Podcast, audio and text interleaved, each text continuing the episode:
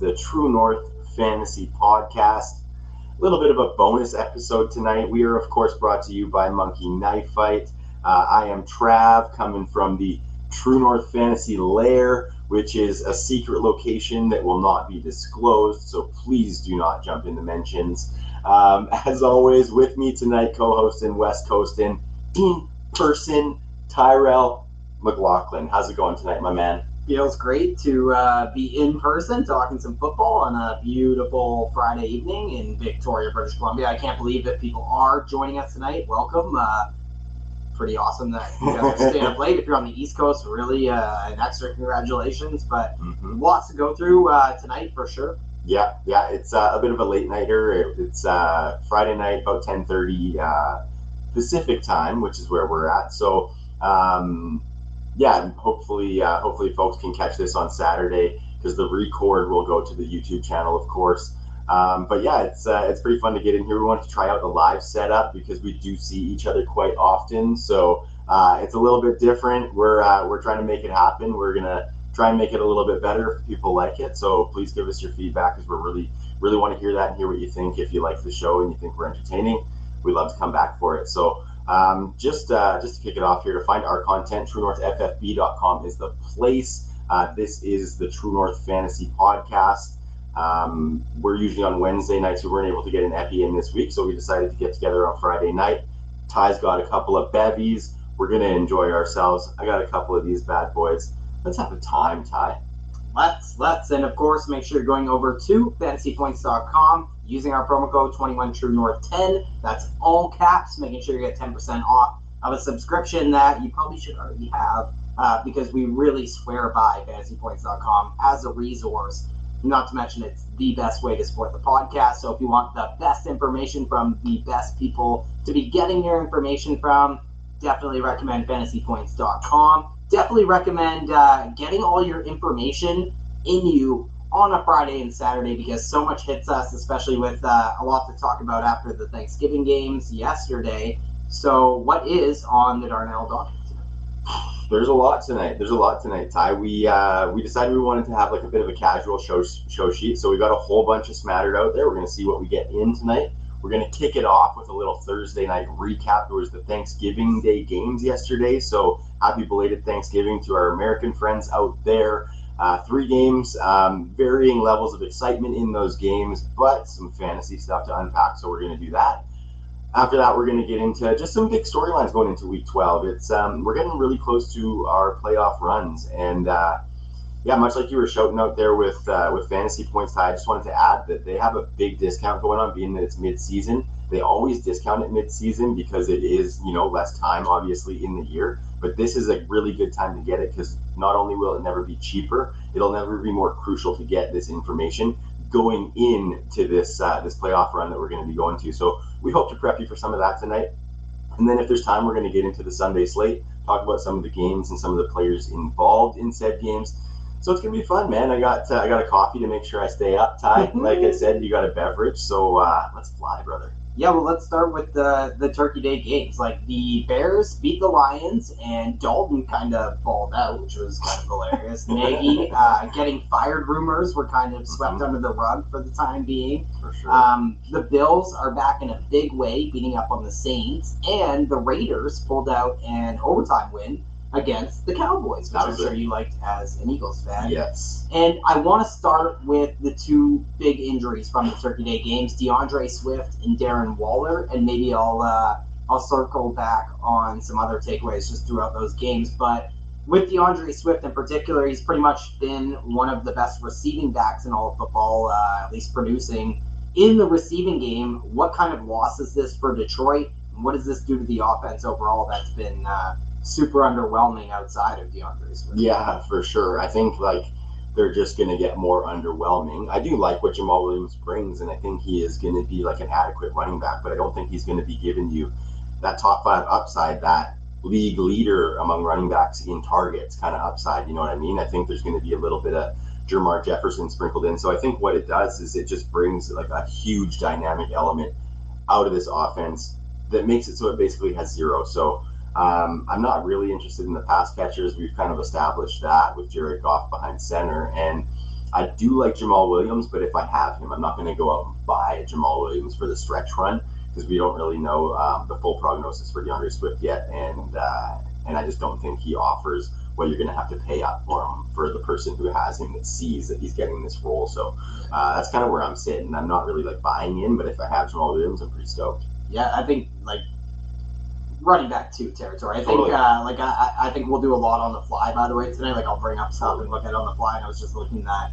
the Lions have scored the fourth most fantasy points at the running back position heading into this week before uh, the Turkey Day game. So there's a chance that we can get some RB one performances in the right matchup. Mhm. Um, but there's also a big possibility that you can get a dud from uh, Jamaal Williams as well, just because we're not sure he's going to be used in the same capacity in the receiving game as D'Andre Swift was, of course. But uh, the other one I want to talk about is Darren Waller because a similar concept is happening. And by the way, TJ uh, Hockenson, you're probably still trotting out like it's the only guy in Detroit. I guess we're we're talking about now. I thought maybe Josh Reynolds the first like- quarter had that nice. Uh, I think it was a double move on that on the and Jared Goff deep ball. Like that was pretty That's the guy I would go for if I did want to go in on this passing game. And I do have a fair amount of Josh Reynolds just because, like, I saw the opportunity in Tennessee, which obviously didn't pan out for him. But I think here in Detroit, the former connection with Jared Goff from the Rams days, they obviously went out and got him because they know that they have a dog shit receiver room. Uh, so I think he's going to work his way into some more opportunity. And I think, like,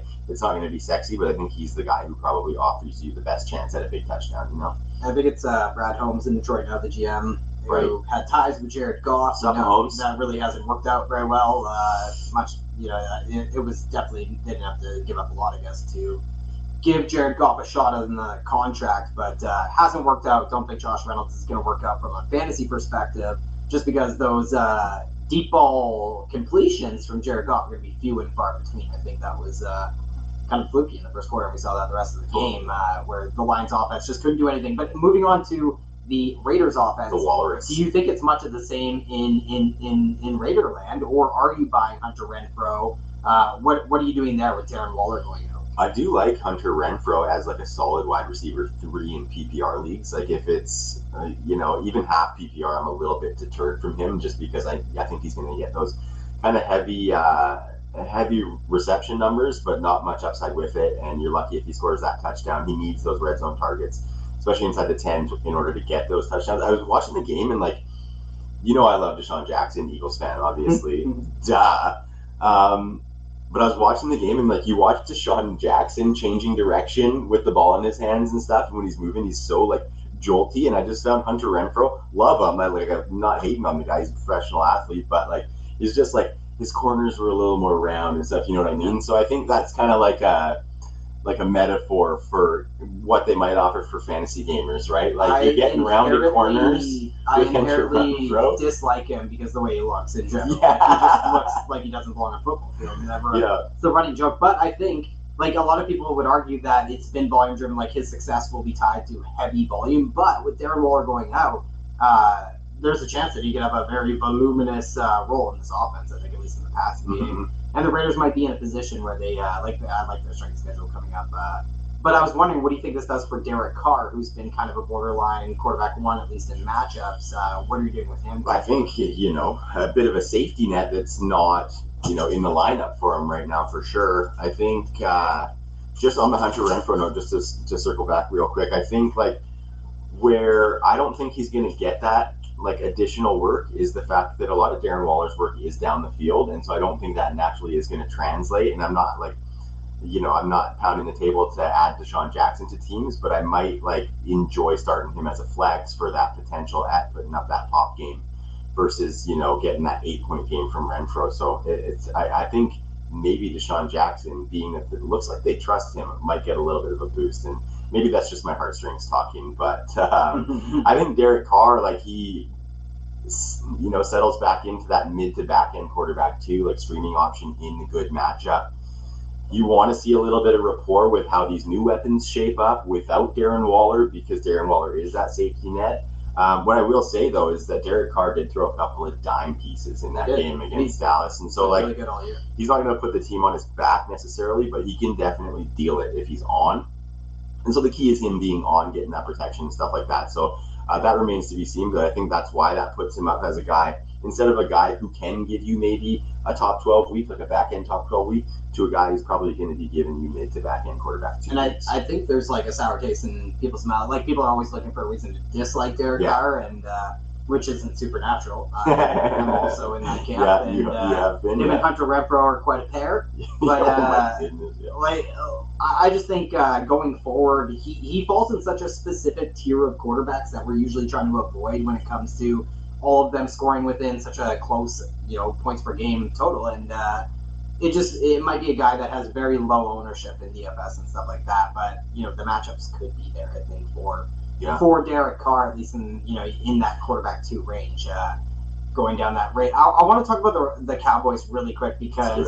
That was awesome. well, I, I want to ask before we get to the big one with Zeke Elliott and Tony Pollard and everything. I just want to know what you think of Dak Prescott without weapons, so to speak. Like when he is like, even if this is for dynasty owners or whatever, like is Dak still a top five quarterback without an Amari Cooper, without a CeeDee Lamb in the lineup? I think top five is a bit of a stretch. Like I think it's within his range of outcomes to give you one of those weeks, but I wouldn't. I haven't been ranking him in my top five. He's been in the top eight or so, but between five and eight for the most part. And I think that's probably where he's going to remain, just because he's not he's not running the ball as much as he used to. Um, he doesn't seem like it's uh, you know uh, he's a lock for those five touchdowns per season like he used to get when when he first came out on the scene. So. Uh, I just think some of that is not in his game. Obviously, the guy just had, a devastating injury; like his leg was just ruined. So um, I think all things considered, with him coming back from that injury, with the injuries to the weapons, I think he's playing adequately. But I just think that the upside, like you said, the, the top five is not really necessarily going to be a consistent thing for Dak going forward with these guys hurt. Yeah, I just asked because like he had a big game last week, but he also threw the ball 47 times. In the game before Kansas City, uh, against Kansas City, like he threw the ball over 40 times, and uh, it was his worst outing of the season against the Chiefs. So it's weird. And then the game before that, he had another big game, but low pass attempt total. So kind of been hit or miss. And uh, I think his weapons definitely uh, bolster Dak, which should go without saying. But I think uh, it is hard to rank him as high as I want to without certain weapons in the offense. I think it's interesting going forward because they might lose a Michael Gallup or an Amari Cooper in the offseason. Not unlike our boy Trav lost some hair off the dome today. Fresh cut. Got my wig split, folks. Got my wig split. I was actually telling Sabrina earlier that I went to pick up the kids at daycare today, and uh, Link, I had my mask on, and Lincoln almost didn't recognize me. Almost didn't unrecognizable recognize me. Yeah, undisclosed um, location. and I had to like, I had to, I had to pull my uh, pull my mask down just to show him because he like, he's like, okay, that's Dad. Walks towards me for a second, and then he's like, wait a second. That isn't my dad. yeah, and then so it took a couple of times, but I showed him my face, and, and uh, there you go. So uh, yeah, man. So to the matter at hand, man, uh, Ezekiel Elliott is finished, kaput, boom, done. That's kind of the narrative that is floating around, especially with uh, ESPN's Ed Werder reporting today that the Cowboys are considering giving Ezekiel Elliott quote time to heal, which Mhm. could mean as much as putting him on the IR, which means uh, the minimum of missing three games, right? So, what do you think is going to happen, and what are you doing with Tony Pollard so far as is he a running back one in fantasy going forward? Uh, what are your expectations with this backfield? I think if we find that Zeke's going to be out for an extended period, if we see that Zeke is out, then yeah, he's definitely a running back one. They're going to give him all that work. Um, Zeke was already a running back one with Tony Pollard taking some of the work from him. And so I think with Tony Pollard assuming most of that work, I can't remember who's behind him, to be honest. Um, Corey Clement, actually, what up? Um, but anyway, I don't think uh, you know. I don't think they're just gonna have it where Tony Pollard gets like forty percent of the work, and they have these other guys that come in. I think they're gonna give it to him. We saw that right um, in the game against the Raiders. And uh, as far as like uh, what I hope doesn't happen is I hope you know Zeke's not active but limited. You know what I mean? Like they keep him active, but they only use him sporadically, so we're not necessarily sure what to do. Hope that doesn't happen. Um, but yeah, I think Tony Tony Pollard, you kind of just got to ride him out. Like I'm, that's another guy that I'm probably not buying right this second because coming off that game, he's going to be one of the, the highest prices that you'll find him at. So, um, and then if Zeke isn't hurt for an extended period, I really think Zeke is going to maintain most of the role. I think whatever's going on with Zeke, I think I saw that it was his knee, um, but uh, whatever is going on with it, I think that was probably part of the reason why Tony Pollard got so much work yesterday in the in the Thanksgiving game. So we even saw Zeke come in and vultures touchdown when he got uh, when he got taken down at the one yard line, Mhm. and Zeke comes in and vultures it from him. So and that would be Um, the defined role that you kind of alluded to. And I think, like, I called this. I just want to say, like, I didn't call this, but I'm saying, like, you could have gone out and bought Tony Pollard Yeah. three weeks ago when there was a little bit of buzz building at that time uh, for running back two prices, and he could turn into a running back one. It was considered buying high, but I suggested you could do it, especially if you're a competitive team. And lo and behold, the playoffs are around the corner, and Tony Pollard could stand to uh, gain a lot of value in the fantasy community, uh, so far as like maybe top five evaluation. Uh, because I don't think that's outlandish. The Cowboys scored the fifth most fantasy points from the running back position heading into Turkey Day, and uh, like I, I, you know, my affinity for Tony Pollard uh, throughout Mhm. the years, I've really, I have a lot of dynasty leagues that have just been waiting for this to happen, and I think it could happen. Like, I don't think it's a Uh, like I don't think it's a reactionary take. We've been kind of slowly making this transition while we see the yards before contact fall in Dallas as well as the yards after contact per attempt from Ezekiel Elliott fall precipitously year by year by year. Meanwhile, Tony Pollard remains one of the most elusive running backs we've seen since the day he entered the NFL. So I think he fits this offense really well. I love this Kellen Moore offense. I think they are pass heavy, and Tony Pollard is a player that you could even use creatively, even if Ezekiel Elliott is back in the fold. So I think we should anticipate Ezekiel Elliott doing what he's doing right now, which is setting career lows across the board, like most Mhm. straight games without blank amount of yards, like. Fewest 100 yard games in a season. Like he's going to start banging these off in negative ways uh, as he gets older, and we know the running back position and you know the longevity or lack thereof. So I think Tony Pollard is definitely a guy you can still go out and buy high in a dynasty league for RB two prices. And I think uh, in redraft you just need to target him in DFS settings, uh, I suppose, because he will cost you a fortune for the guy who uh, who, who owns it. Yeah, totally. I wouldn't be giving up giving him up cheap either right now because of the league winning possibility that could come from him. And I think, you know, some of it could stem from these injuries at the wide receiver position, right? Because Tony Pollard could be like a starting slot wide receiver for this team if they wanted to employ him in that fashion. And so maybe with those guys hurt, those are going to be situations where you might see those increases in usage. Um, you know, going forward into late this season and into like next season and whatnot, if Tony Pollard and Zeke stay in that backfield, um, it'll be interesting to see the evolution of that and see uh, see how much he starts to cut into it because he looked way more explosive and dynamic than Zeke has looked all season. Zeke is like he looks like a plotter plus, you know what I mean? Mhm. Like a little bit more than a plotter who gets a ton of red zone work, and Tony Pollard just looks like an absolute game wrecker. I think Zeke is gonna end up as like a streaky back, almost like where when he's running hot, he's running hot, and when he's feeling it, he's feeling it. When he wants to get fed, he's gonna get fed. But Mhm. um, you know, the yard, it's all in the numbers when it comes to the Cowboys providing the running backs less in the last couple of years, and Ezekiel Elliott year after year kind of coming down in the terms of yards after contact, forcing titles, things like that. So Mhm. yeah, definitely. Uh, the writing might be on the wall for dynasty owners. Uh, speaking of which, I want to talk about the Bills, who uh, dynasty owners are definitely all over, and then redraft with Emmanuel Sanders and these guys, Cole Beasley. Um, the running backs were kind of in disarray with Zach Moss being out. I mean, Devin Singletary handled the bulk of the work. Matt Breida got in there. Both of them ran for under three yards per carry. They weren't super effective, but uh, we know this offense is pretty potent. But we also know Zach Moss to be back pretty quick. Stefon Diggs, another big game. He's been a top five wide receiver over the past six weeks. He's seeing about a quarter of the uh, the market share in one of the most potent offenses in the league, averaging about 12 air yards per target. So we love Stefon Diggs. We know a lot about this offense. We're kind of taking our foot off the gas pedal when it comes to Emmanuel Sanders, even Cole Beasley, I would say. But Dawson Knox trap comes out, has another big, big game.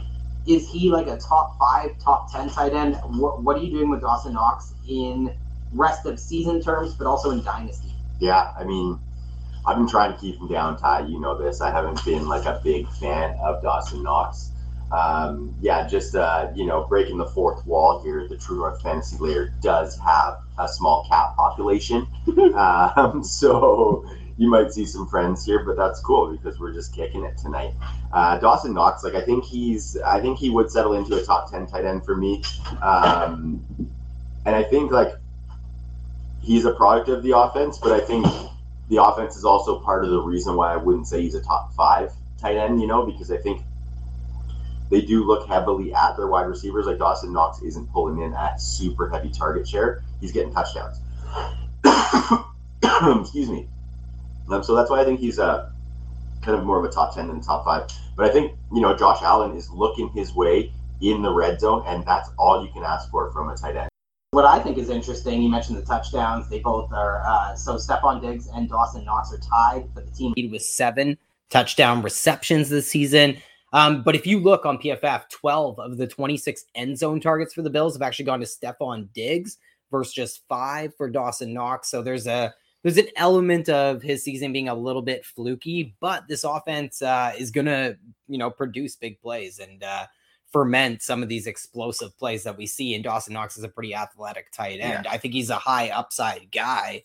Uh, and it's now 14 plus PPR points in four of the last six games. Tight end six in points per game on the season right now. Only uh, Travis Kelce, Mark Andrews, Gronk, Darren Waller and George Kittle have been better in points per game. I think since week four, it's just Andrews, Kittle, and Kelce who have more points per game than Dawson Knox. So I think uh, there's definitely uh, room to go buy Dawson Knox and uh, people to argue that it's been touchdown driven, blah, blah, blah. Yeah. But I think there is room for him to, uh, you know, see a little bit more volume once Cole Beasley, Emmanuel Sanders settles a little bit. Yeah. Uh, so I, I think there's definitely a lot of upside there with Dawson Knox.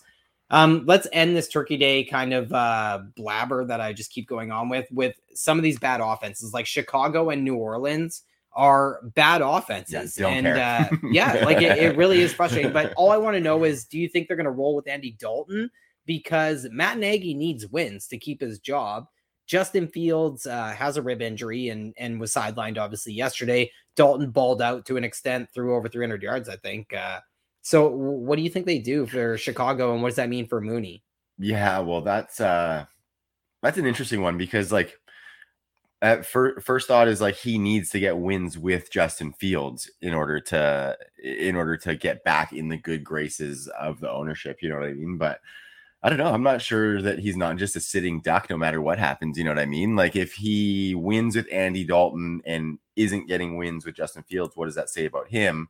And then, you know, if he puts Justin Fields in and Justin Fields crashes and burns, then that's just a further indictment than that guy, that that guy's got to go. So um, I don't know. I think he could just be a little bit of a sitting duck, and I think it's going to be good for for all parties involved if he gets the fuck out of there. Because I'd like, to, I think we talked about this on a show a couple weeks ago, but uh, I like to think that they would kind of try and make a smart offensive hire for this guy. Um, and so uh, you know, I, I, think better days are ahead for for Justin Fields and Darnell Mooney, and maybe Allen Robinson if he sticks around, if they can get the right guy to kind of man the ship here in Chicago. What what do you what do you think? Like, what do you think about Darnell Mooney in his, in his dynasty stock? Yeah, I mean, uh, I like Darnell Mooney. I just think he's a player whose value might have jumped the shark at this point. Like the time to buy him was in the off season. Yeah uh, and throughout the season, he's only gotten more and more expensive. We know Allen Robinson's contract is up at the end of this year, so we'll wait and see what happens there. Um, but I don't really see Darnell Mooney as the team's number one wide receiver as much as I'd like to, and as much as I'm not a slave to things like uh, like you know body type and everything. Like I don't think his size, his BMI, anything like that has anything to do with his ability or inability to be a team's wide receiver one. I just don't think he feels like an alpha wide receiver one for a team as much as that's a dying art in the league, anyways. But Darnell Mooney definitely strikes me as a guy who will be uh, high upside play uh, from week to week. I don't know if he'll have a ton of volatility. I don't know if he's going to be able to see the type of volume that uh, he's seen in some of his spiked weeks though this year. So um, Darnell Mooney's a guy I really like, but might be a player that if I can get like wide receiver two prices for, I'd definitely be selling. Yeah, I would be jumping all over that just because his he's a guy who, you know, by next year he could fall, you know, as the wide receiver three on a depth chart in Chicago or outside of Chicago, depending what they do. So um, I just think with such a wide range of outcomes, if you can find a sure bet, then I definitely would sell for that. I think uh I think, like you said, the value, like these guys who are later round picks who come and establish themselves and, you know, become um, fantasy relevant for us, get real hard truther clans. You know what I mean? So uh, the Mooney truthers definitely will not let you have Mooney cheap. And that's kind of prices that I would definitely be passing on as well, Ty. All right, Ty. So, um, real quick, I'm going to get into some of the narratives going into week 12. But real quick before I do, I just want to uh, hear a couple of words from our friends at Monkey Knife Fight. If you want the best DFS player prop games in the industry, jump onto Monkey Knife Fight. Monkey Knife Fight is sweeping the nation right now, and we at True North are proud to be doing it along with them. They've got games for all sports and skill levels that are sure to keep you on the edge of your seat with endless opportunity to watch your winnings pile up. With our promo code TNFF, Monkey Knife Fight will match your first deposit up to $50.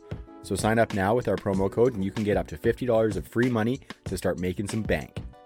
Again, that's monkeyknifefight.com and the promo code is TNFF at your first deposit to start playing today.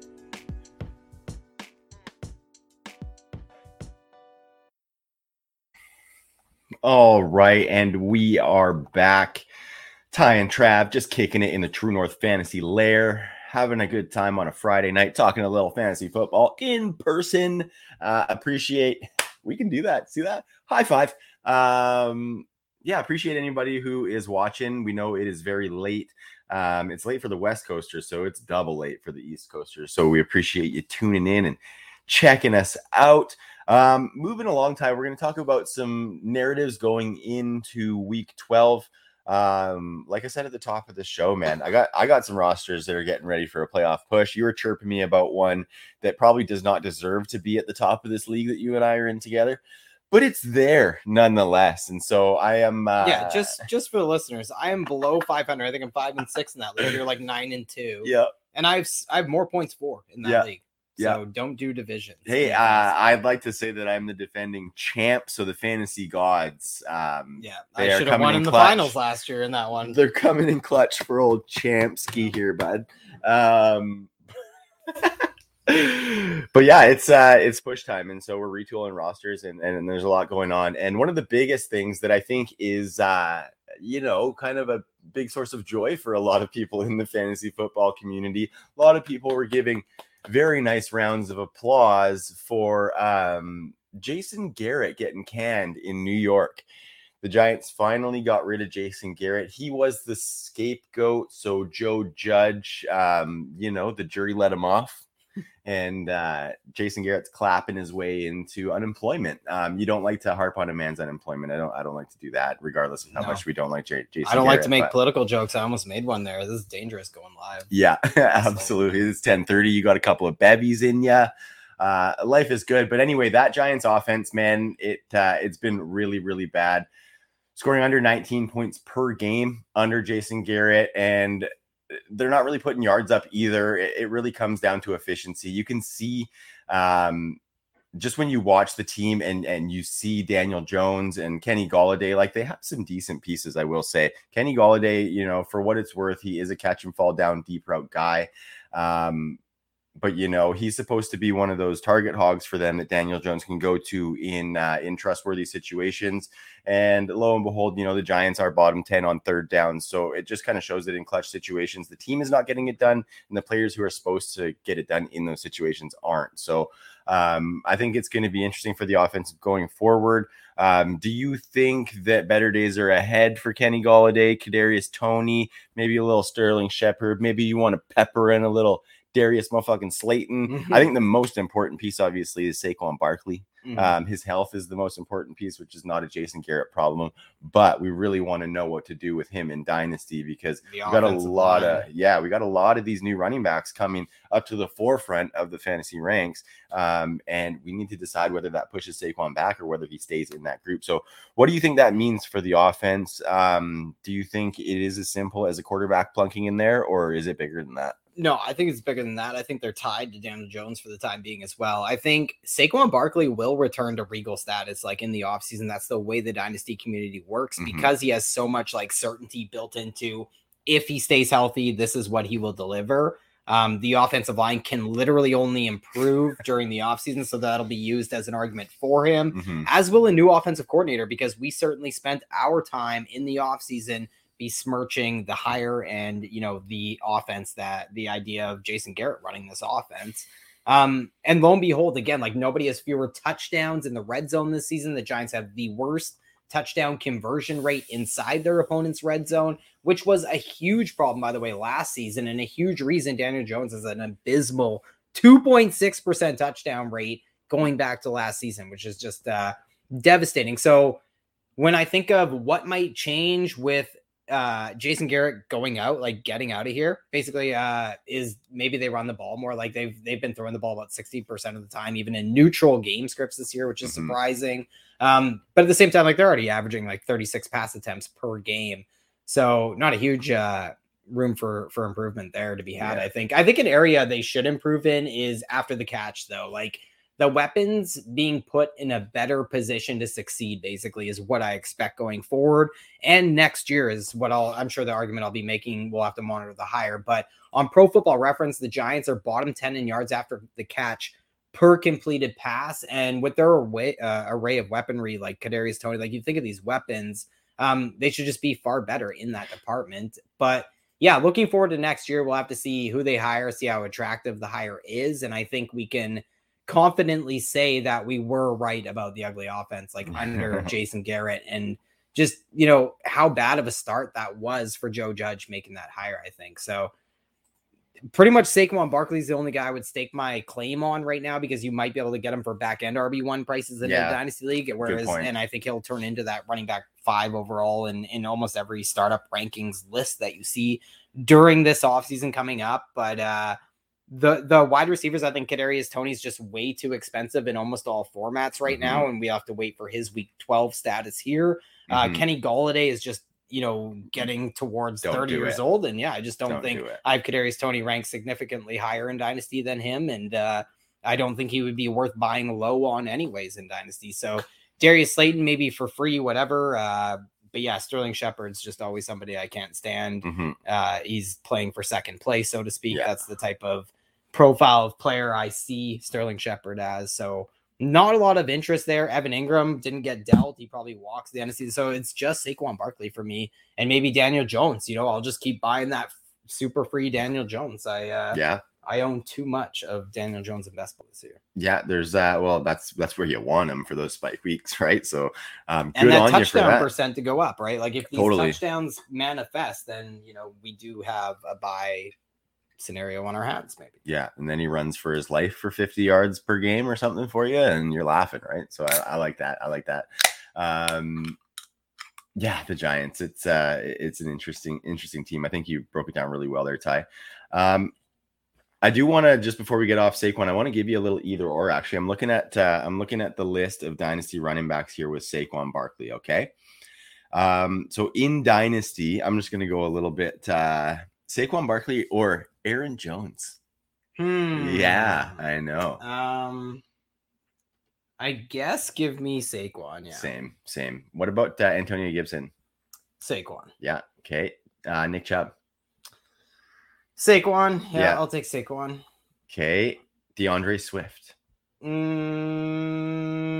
Mm, if it's my startup team, I'll take D'Andre Swift. Like if it's my startup, I'll take D'Andre Swift.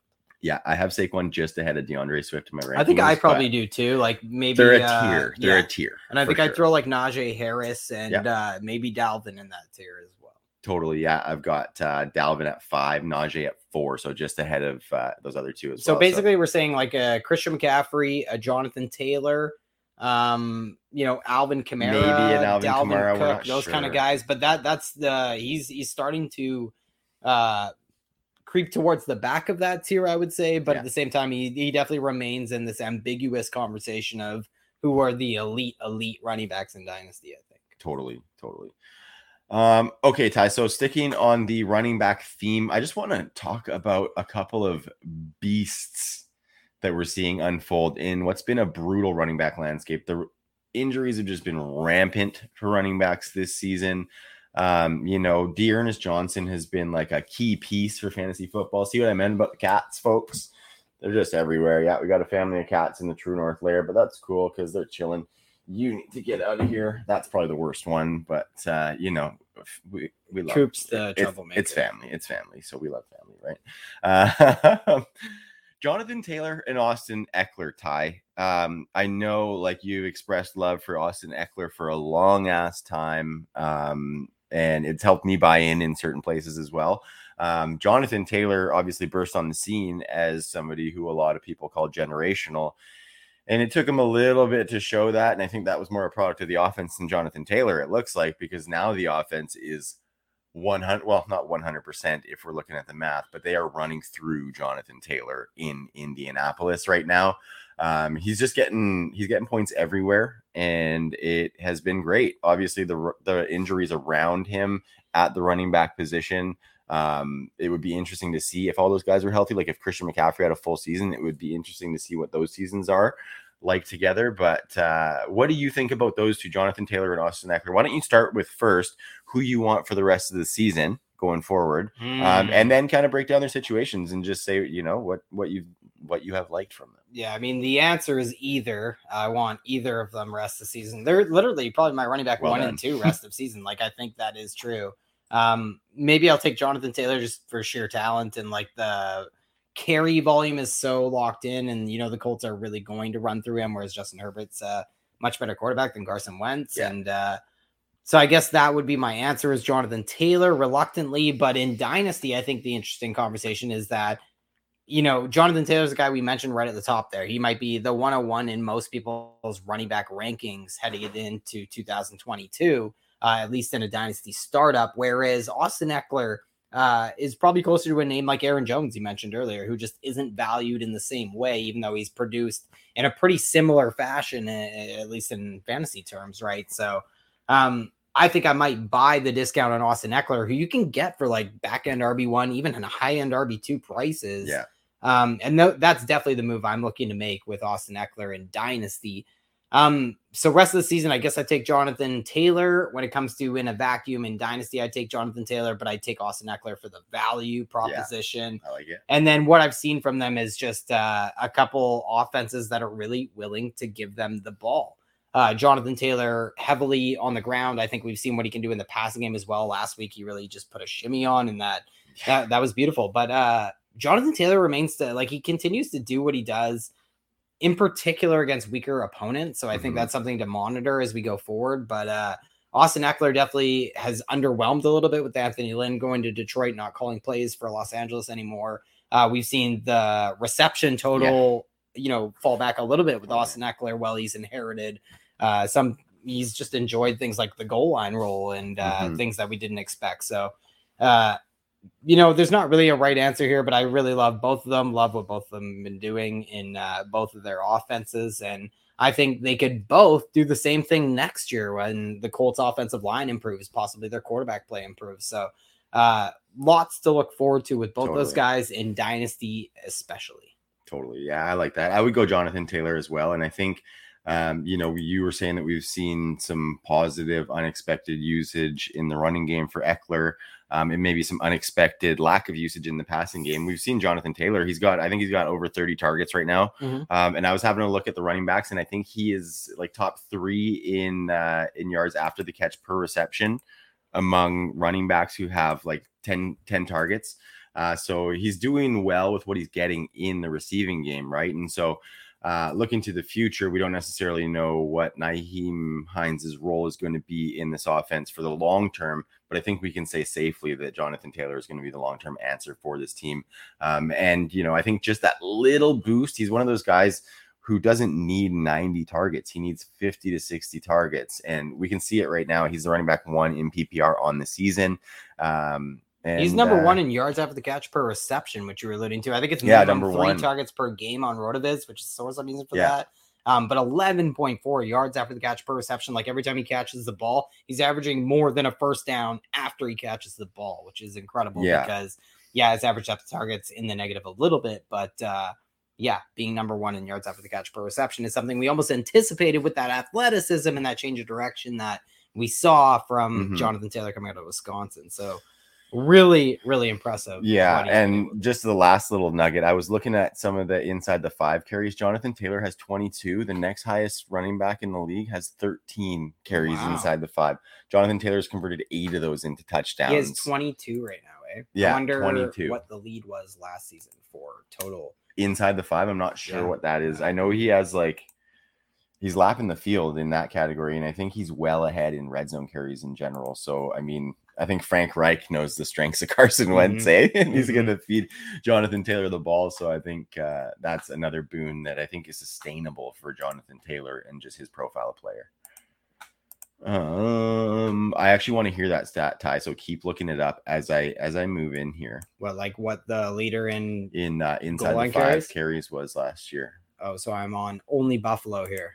Oh yeah, Looking at that old Josh Allen is the answer to that for yeah. sure.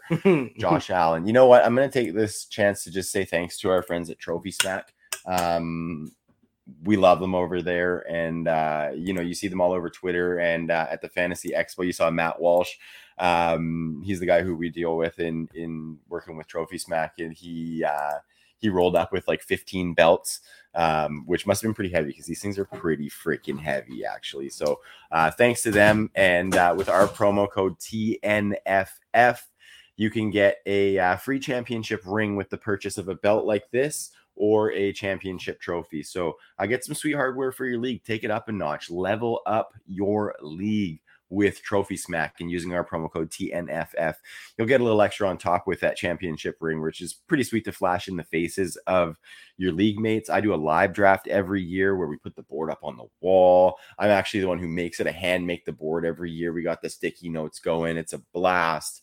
Um, and it, it's going to be really fun next year to roll up with a big fat ring and the belt over my shoulder. So you can do that too with Trophy Smack. And uh, I definitely encourage anyone to go over there and check it out. They got tons of other good stuff for the losers. They've got um, kind of some fun designs. They've got uh, some big trophies, some small trophies. They got some Lom- Lombardi replicas. They got it all over there. So um, thanks to them for their support. And uh, we hope any of our listeners go and support them over at Trophy Smack as well.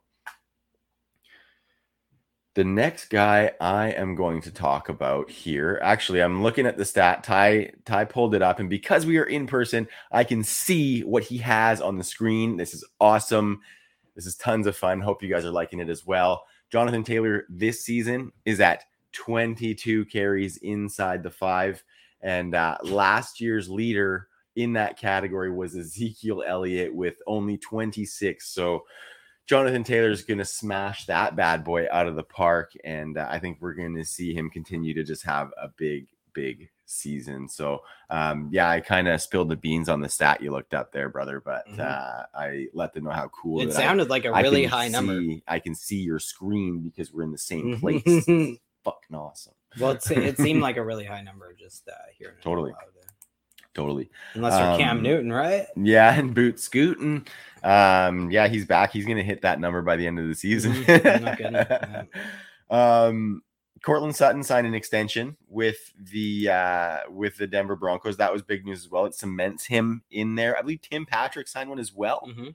So that uh that is very interesting KJ Hamler will be coming off his injury Absolutely. next season. So I think it just kind of further cements that this team is just going to continue to be in the quarterback market. I was going to you say, yeah, I mean? this just continues Like, to cement this team needs a any quarterback- quarterback, any yeah. quarterback that comes up will be linked to the Denver Broncos.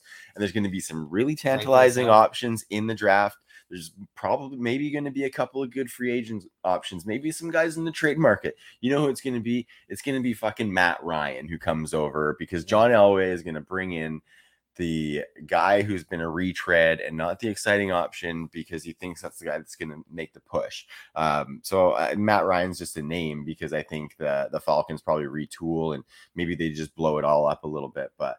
Um, somebody like that's probably going to end up coming in, or like a Teddy B coming back. Maybe It's a Jalen Hurts after the Eagles take a quarterback high. Like who knows? Like I think Ooh, we'll I definitely. that. but you're right. Every quarterback will be linked to the Broncos, and they desperately need some help. But why wouldn't they just draft fucking and Justin Jalen? Hurts would be all that would just be the worst thing that could happen to Courtland Sutton, to Jerry Jeudy, to Noah Fant, to Timmy Patrick, to Yeah. Alberta Aok, to uh, to KJ Hamler, to uh, you know Javonte Williams. So it's Mm-hmm. a crowded, crowded offense. I think.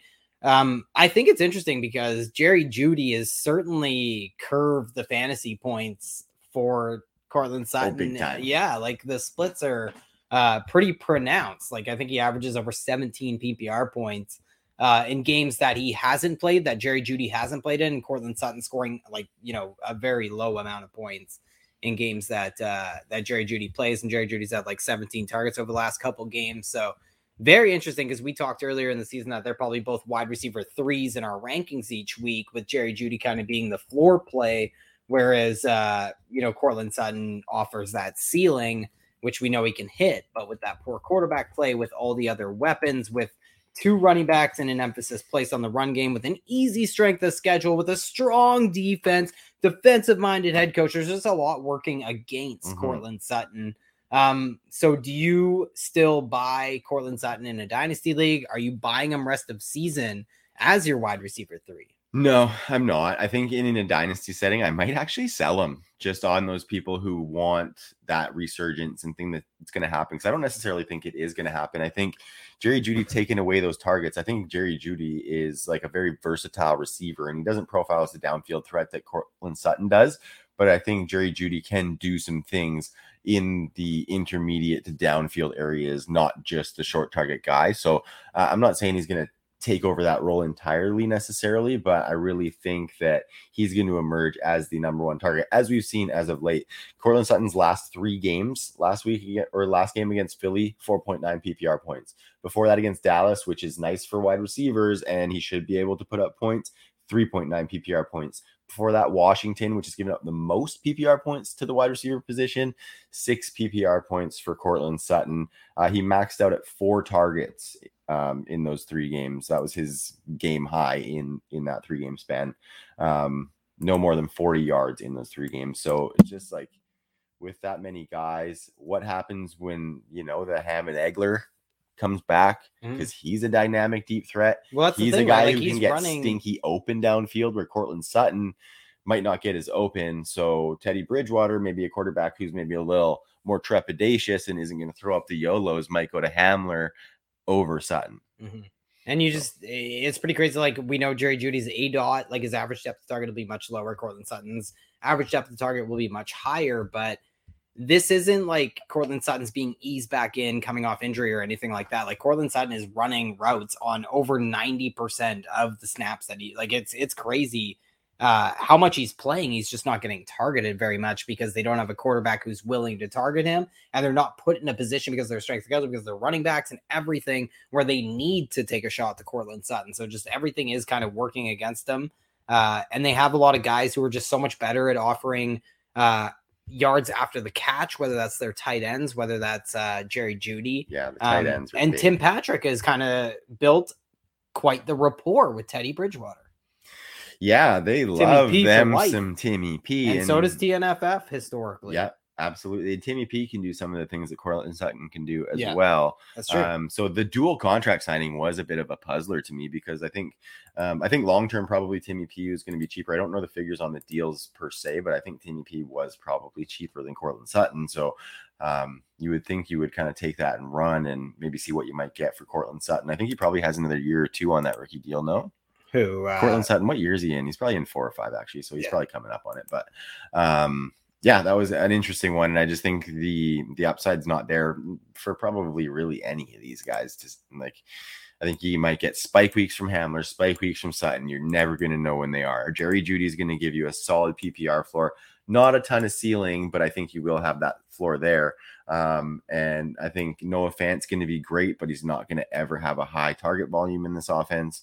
Um, and AOK is just kind of buried. So, um, yeah, they're all just kind of fighting for it, and they don't have the quarterback that can do that. Like if this was like 2013 Peyton Manning, he could support them to varying levels, but I don't think this is that, and I don't know if John Elway is going to find that right quick. No, I agree. Okay, Ty, where are we at here? Moving, moving along. Um, oh, this one's fun. The Jets talk a little Elijah Moore and Michael Carter. Um, obviously, Michael Carter is banged up and out for a couple of weeks, but um, you know we're giving some dynasty takes here, so we're still going to talk about him. I think the big one is Elijah freaking Moore. Mm-hmm. Um, we've been talking a lot of him since like the draft process. Um, we know our buddy Scott Barrett has a big old crush on some Elijah Moore, as do many, because he is a fantastic player. Um, Mike White's insertion into the offense seemed to actually coincide with Elijah Moore's production, which is funny and not something that you like to see from a dynasty perspective with them having the number two overall pick in Zach Wilson looking to come back from injury, I believe, this week.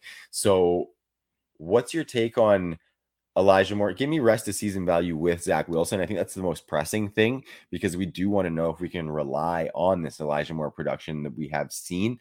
Um, but what are you saying for Elijah rest of season? And then let's get into some dynasty talk with Zach Wilson at the helm too. Yeah, I mean, I would have said last week that he's more of a wide receiver four.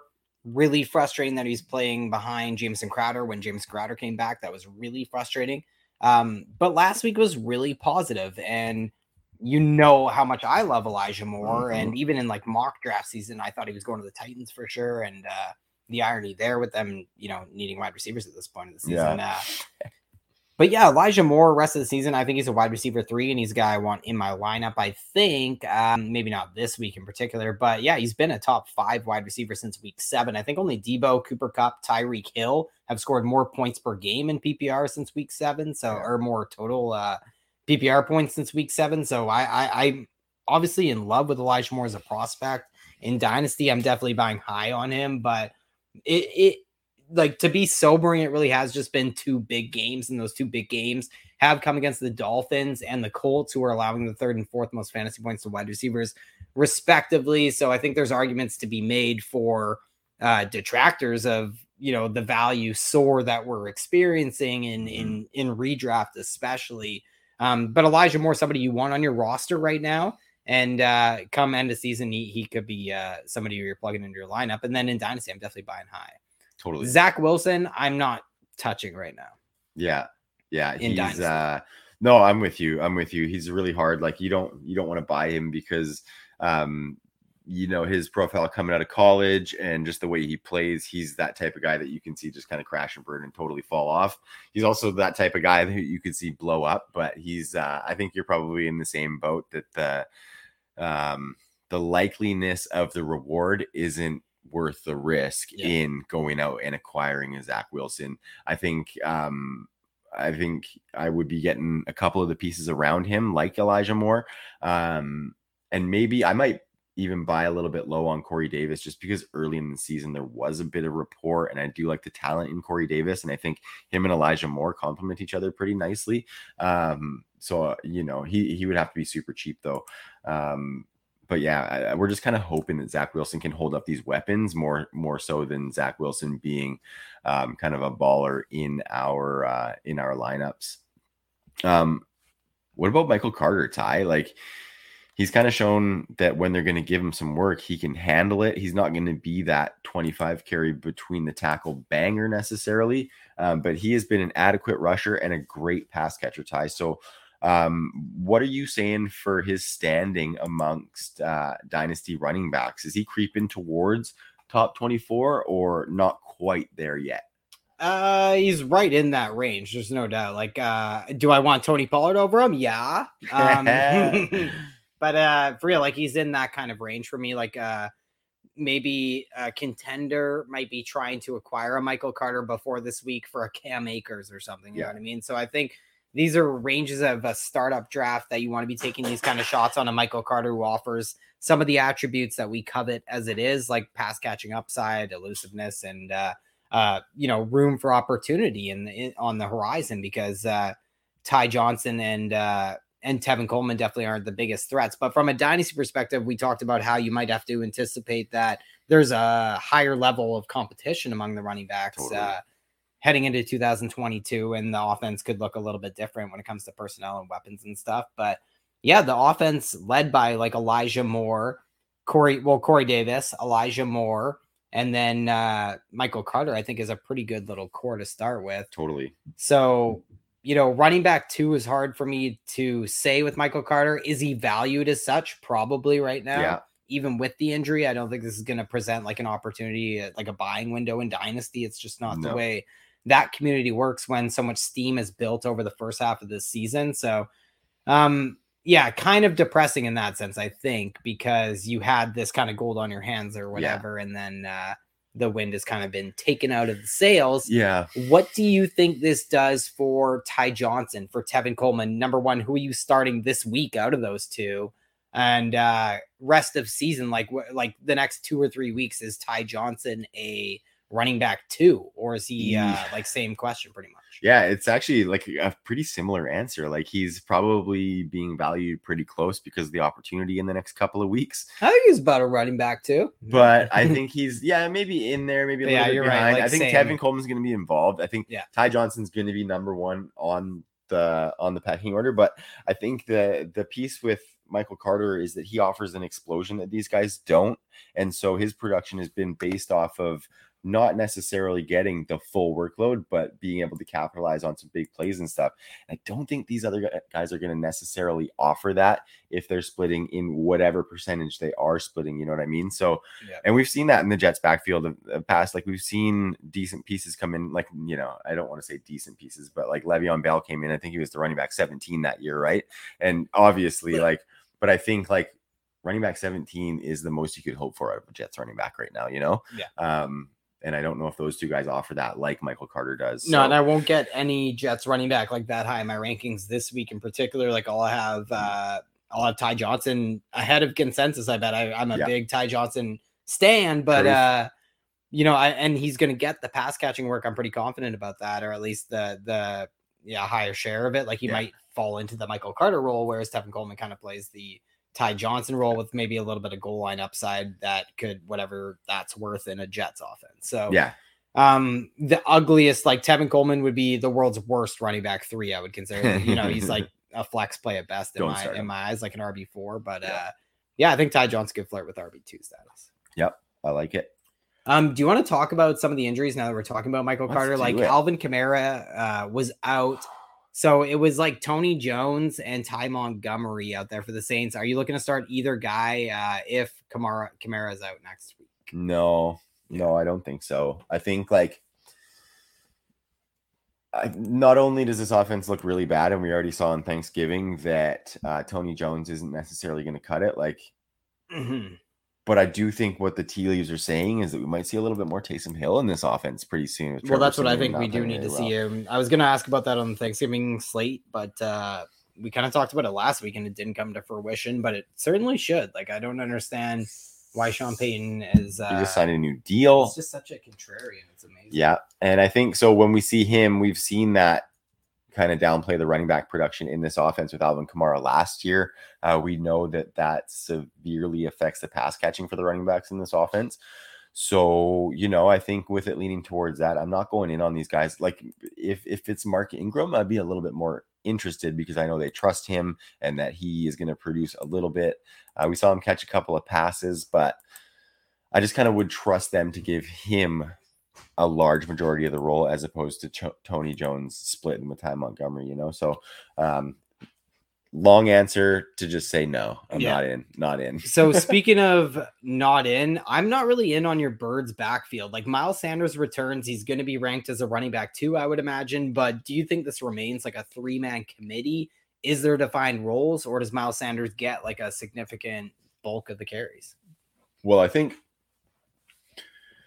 like, I think Jordan Howard definitely has shown that he brings. He's out.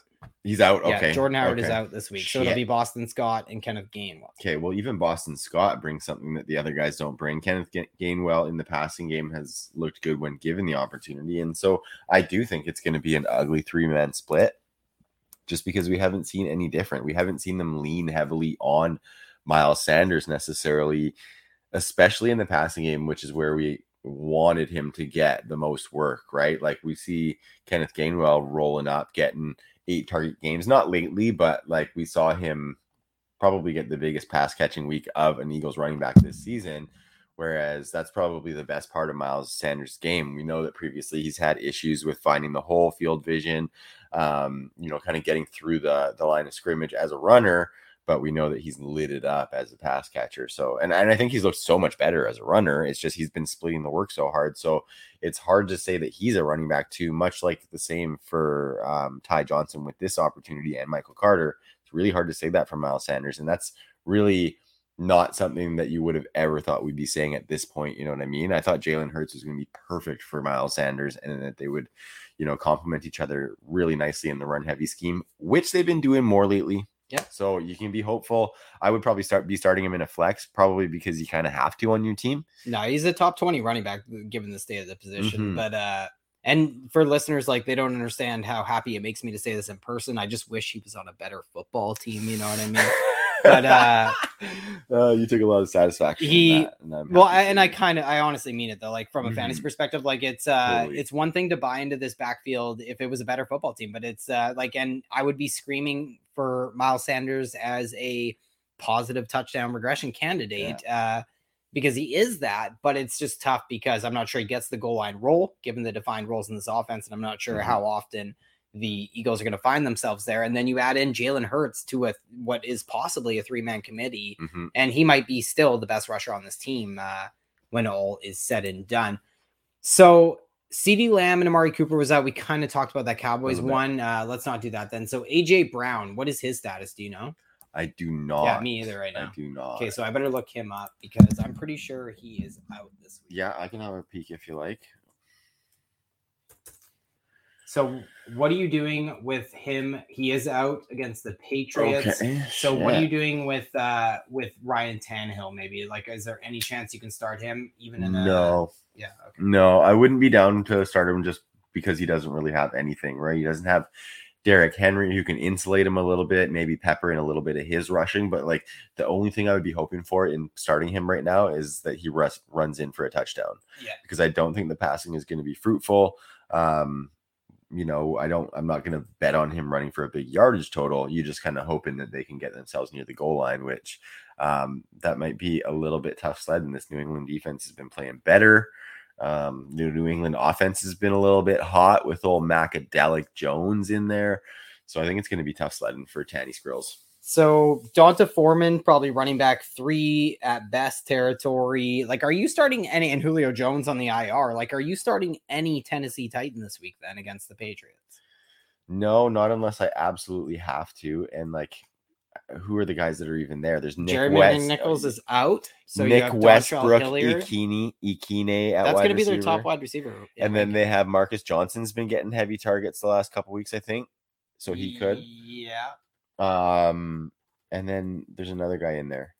I think I thought. But this uh, is like this is telling you what the state of the wide receiver position in Tennessee is. Like we have to look it up to figure out their depth yeah. Well, now. Westbrook's going to be. uh yeah, he's gonna be the lead But guy. like Marcus Johnson, something happened to him, right? Like, didn't he? uh I think he's out. for Oh, is he? Yeah. oh shit, son. Um, but yeah, long story short, Westbrook, uh, like that, that's the only guy I guess you're Right. You're, you're possibly entertaining. Possibly. Um, Jamal Agnew, I wanted to bring this one up because he's out for 2021. Do you think uh, this does anything for Laviska Shenault? That we've been screaming since the Travis Etienne pick that they do have a guy who could be weaponized and used as a Swiss Army knife in this offense for Urban Meyer. So do you think that finally manifests for for uh, someone like Laviska Shenault? Mm, I don't. I don't really think it, it does. Like, I think we might see a little bit of an uptick for Dan Arnold, who has seen the favor of Trevor Lawrence. Um, but you know, we've kind of played this game with Laviska, and you know, he's had every opportunity to take over uh, a prominent role in the offense, and he just hasn't done that. You know, I think I don't know what it is. Um, but I just know that it's not good for your fantasy team. So I wouldn't be trying to go in on Laviska um he's a hard sell right now too so it's kind of it's kind of a tricky one like he's he's young enough that you can keep him on your dynasty roster and kind of see what happens because things change rapidly in dynasty we know that. Um a year down the road maybe he gets traded to a way better um, position with or tr- way better situation with a way better quarterback or something like that right? So um for dynasty you can be okay holding him right now because you're not getting shit for him um, and that's kind of what I would do. Would you like try and tack him on for a trade, or would you just be kind of sitting on him? Mm, yeah, I don't know what I would be doing with Laviska. We've seen a couple double digit target games from him. We've seen the team try and get him involved. Uh, and I just love the talent. So I, uh, I'd probably be buying Laviska given his market value. But uh, yeah, I'm not like expecting the world from him. But I think it's really interesting because Jamal Agnew is getting a lot of the work that we definitely hoped would go to Laviska Totally. Shenault, especially post Travis Etienne injury. Um, so what about Jarvis Landry? Like he's set to return for the Browns this week. Do you think he's like a wide receiver three or is he a flex play? Like, does he belong in lineups? Would you start him or his former teammate uh multiple times, Odell Beckham Jr.? Ooh, that's a greasy. I think the. Rams get the uh they're in Lambeau, I believe. are they? Are they the are too. They are too. And then the Browns then the play at Baltimore. play at Baltimore. So they both have fairly tough matchups. You know what? Baltimore has actually given up a, A ton of points to the wide of receiver, points to the wide yeah. receiver position, and that's like it's hard because the way Baker's been playing almost cancels that out. You know what I mean? But Mhm. I think Jarvis Landry is the main show there, um, and I think he's going to give you kind of that that safer floor than than Odell Beckham because I think we know with Odell the floor could be just zero and that he doesn't have a bunch of that much rapport. Uh, we could see Van Jefferson get some stats, but I think he, we do see him working throughout the season. So maybe in future weeks I might say Odell over Jarvis because of the Matt Stafford, the offense, and and the upside that he brings. But I think for now this week, um, I think I'm I'm probably still going to go for Jarvis Landry. Yeah. I think uh like if you have to, you can start him, but Totally. probably like a high end wide receiver four for me, flex play. Um, is Logan Thomas set to play this week? I think he is. So what should I do with Logan Thomas? It's hard. He hasn't seen it with uh, Taylor Heinicke like he saw it with Ryan Fitzpatrick and uh, and last season, obviously. Um, so it's really hard to trust him as that top eight guy. I think he's uh, athletic and he can make it happen on his own enough that you can probably start him as a top 12 option. Um, but I don't think we're expecting that upside we saw from his top five season last year. Um, but that's interesting because I like, you know, I there's been some spots where I've liked to start Taylor Heinicke, and it just and it's been he's been fine for Terry McLaurin, uh, but he just hasn't really loved targeting Logan Thomas, um, which is interesting because we saw RSJ get some targets there um, when he was starting for Logan Thomas. So, what are you doing with him? Um, yeah, I'm definitely leaving on my bench for the time being. Uh, and it's tough because there's not a lot of weapons to seek out in Washington. So I think there's a chance that he can carve his role back out, you know what I mean? Yeah. And uh and and give people what they were anticipating heading into the season. But I I just don't think he is the talent that some people might have like led Right? led us to believe he is. Uh, and post injury, like it's just even more up for debate what his role is in an offense. Like, does he command targets like people suggested he would heading into the season? Uh, I'm not so sure that's the case anymore. And I'm not so sure Washington is any team to be attracted to Yeah. outside of Terry McLaurin uh, that we once thought it might be. So it's uh, Totally. it's just pretty frustrating there. And yeah, I just don't think it, I don't think a lot of people who own Logan Thomas are like having the best fantasy season. He was just one of the wrong picks, uh, you know, process or not. Uh, he just ended up being one of the wrong picks at tight end this year. Yeah. Um, Kareem Hunt is a big, interesting guy who should be returning to the Browns lineup this week. Uh, we just talked about Jarvis. Do you think Kareem Hunt is right back into his RB two ranking if he's if he's healthy and good to go?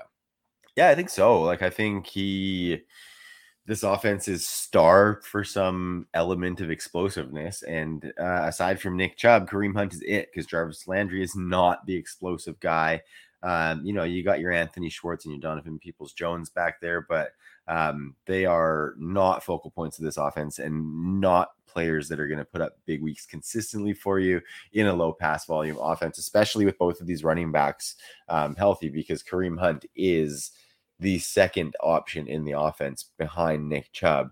Um, and Mm-hmm. he might be the know, second could- option in this offense as- behind Jarvis Landry in the past. Yeah, he that's could be the like, first option. the tight ends are something we always have to distribute like 30 plus percent of I like the David Njoku. You know that. Yeah, and Harrison Bryant and, Yeah. and Austin Hooper is still doing Austin Hooper things. Um, but Kareem Hunt saw about 14% of the target share when healthy, and that was with OBJ in the mix, sort of sparingly. Um, so I think 15% of the market share is definitely realistic. Like, and Kareem Uh-huh. Hunt can do a lot with that. Absolutely, absolutely. Just the way he works after the catch. Um, they haven't even really used him in the slot that much, so that's another way that his role could expand for um, just additional upside. And if they start using him more in the slot, which they could, they could definitely use because they have shown that they'll use Jarvis on the outside, and I'd like to see them do that with Nick Chubb in the backfield. Um, then I think we could see some real, real target upside unlocked for Kareem Hunt. But um, for now, it's still running back to territory um, with a guy that can be giving you top five running back weeks because they use him in the red zone too. So No, I Um, definitely think he's an RB two. He's been a running back two like in four of six games Hunt. this season, double digit PPR points in five of six appearances Mm-hmm. this year for um, Kareem Hunt. So, do you want to go through some of these Sunday games? Do you want to just mention Phillip Lindsay to Miami? yeah, Um, that or yeah. freaking sayonara to Duke Johnson getting any work ever again though, Yeah. because he was in Miami and that looked like a good little spot for him. But And I think all that it might do is Myles Gaskin could be freed up a little bit, or the roles could be, you know, changing a little bit. And that could actually be beneficial for Myles Gaskin and PPR owners of Myles Gaskin. Uh, whereas, yeah, he might not enjoy some of the goal line carries that he's that he's seen in 2021, but I think he could see an uptick in third down usage, and uh, that could go a long way for for pass catching. Yeah, definitely, and that'd be really that'd be really nice for him. I would be worried though if you know if Phillip Lindsay can come in and show some of that explosiveness that he has shown in the past with the Denver Broncos, not necessarily with the Houston Texans, and takes over a big enough piece of that rushing work. Um, that could be a little bit worrisome because while Myles Gaskin um, is a great pass catching option, I don't think they have the hugest target share going to running backs for Miami. Um, so, you know, I think that'd be nice for Gaskin to get, but he does need some of those carries to supplement the fact that he's not pulling in double digit targets per game. Um, so that's where I'd kind of sit on Phillip Lindsay. But uh, you know, I kind of like it. They're they're wanting to be a run heavy team, so I think there's work to be had for both of these guys. Um, and I think Myles Gaskin still is number one on that totem pole. Yeah, see, I think they kind of want to be a pass heavy team. So yeah, that's where we'd uh, disagree a little bit. Interesting. I guess that would make sense with the moves with Jaylen Waddle and stuff like that. But well, they've been one of the uh, the pass heaviest teams in in football. So. Oh, that's right. Pass rate, and uh, I kind of went into the season, the off season at least, thinking Miami would use a lot of their weapons to run the ball, like keep defenses back, yeah. running a lot of nickel, whatever. Um, but it turns out that they kind of seemingly have used their passing game to set up the run game, and uh, they're just they're fighting for running backs at this point. I think with Malcolm Brown on the IR, and uh, totally. yeah, we'll see see what happens there. So, do you want to go through some of these? We're already over an hour here, Trav, Yeah, maybe maybe we call it, and maybe uh, if we dial up the time here, maybe we do a little record and chat about some of those Sunday games and just have another session for the people because this was fun, man. No, this was a riot. Absolutely, dude. So, um, yeah, I hope uh, I hope anybody who uh, watches uh, enjoys hanging out with us on this one because we had a good time. It's really cool to just kind of be in person, sit and kick it. Um, you know, we're coming through a pandemic almost two years now where a lot of us are disconnected from people. So, um, you know, now that things are getting a little bit safer out there, make sure you go and see people, get some of that sanity back because uh, I know for me, man, family life, you just kind of get wrapped up in it and, uh, you know, interacting with other adult humans in a social setting in person, not just over a video screen, is uh, is definitely a positive. So it's been a good Friday night for me, man. I appreciate uh, you kicking it. It's it's been been a blast. The pleasure has been all mine, and uh, you couldn't be more correct. And I'm actually pretty guilty of uh yeah you know flaking or whatever and uh so yeah as we get older we definitely have to uh make sure we're keeping our connections totally. tight yeah totally man. and uh covid has definitely taught us that i think 100% yeah so thanks to our sponsors monkey knife fight promo code tnff get yourself an instant match on your first deposit up to 50 bones trophy smack also tnff is the promo code and you get a free rang with that uh, trophy or belt purchase. Uh, we love the hardware. It looks fantastic. And then, of course, Fantasy Points. We are part of the Fantasy Points Media Group. Love the team over there. Ever growing squad over at Fantasy Points. Um, like to welcome Triple Play Fantasy was just added to the squad. Very cool. Um, so yeah, thanks to them for supporting us. That promo code is 21 True North 10, all capitals. True North 21 True North 10 for 10% off at fantasypoints.com. And they got a big discount already. So you can stack that 10% on your other discount. You get a double discount and you get yourself some championship winning information from the team over at Fantasy Points. So um, our work can be found at truenorthffb.com. Ty is at TNFF Tyrell on Twitter. I am at TSEAL14. You can find me rocking on there. And yeah, until next week, We'll see you then, and uh, we hope to get back in the uh, True North Fantasy Lair soon.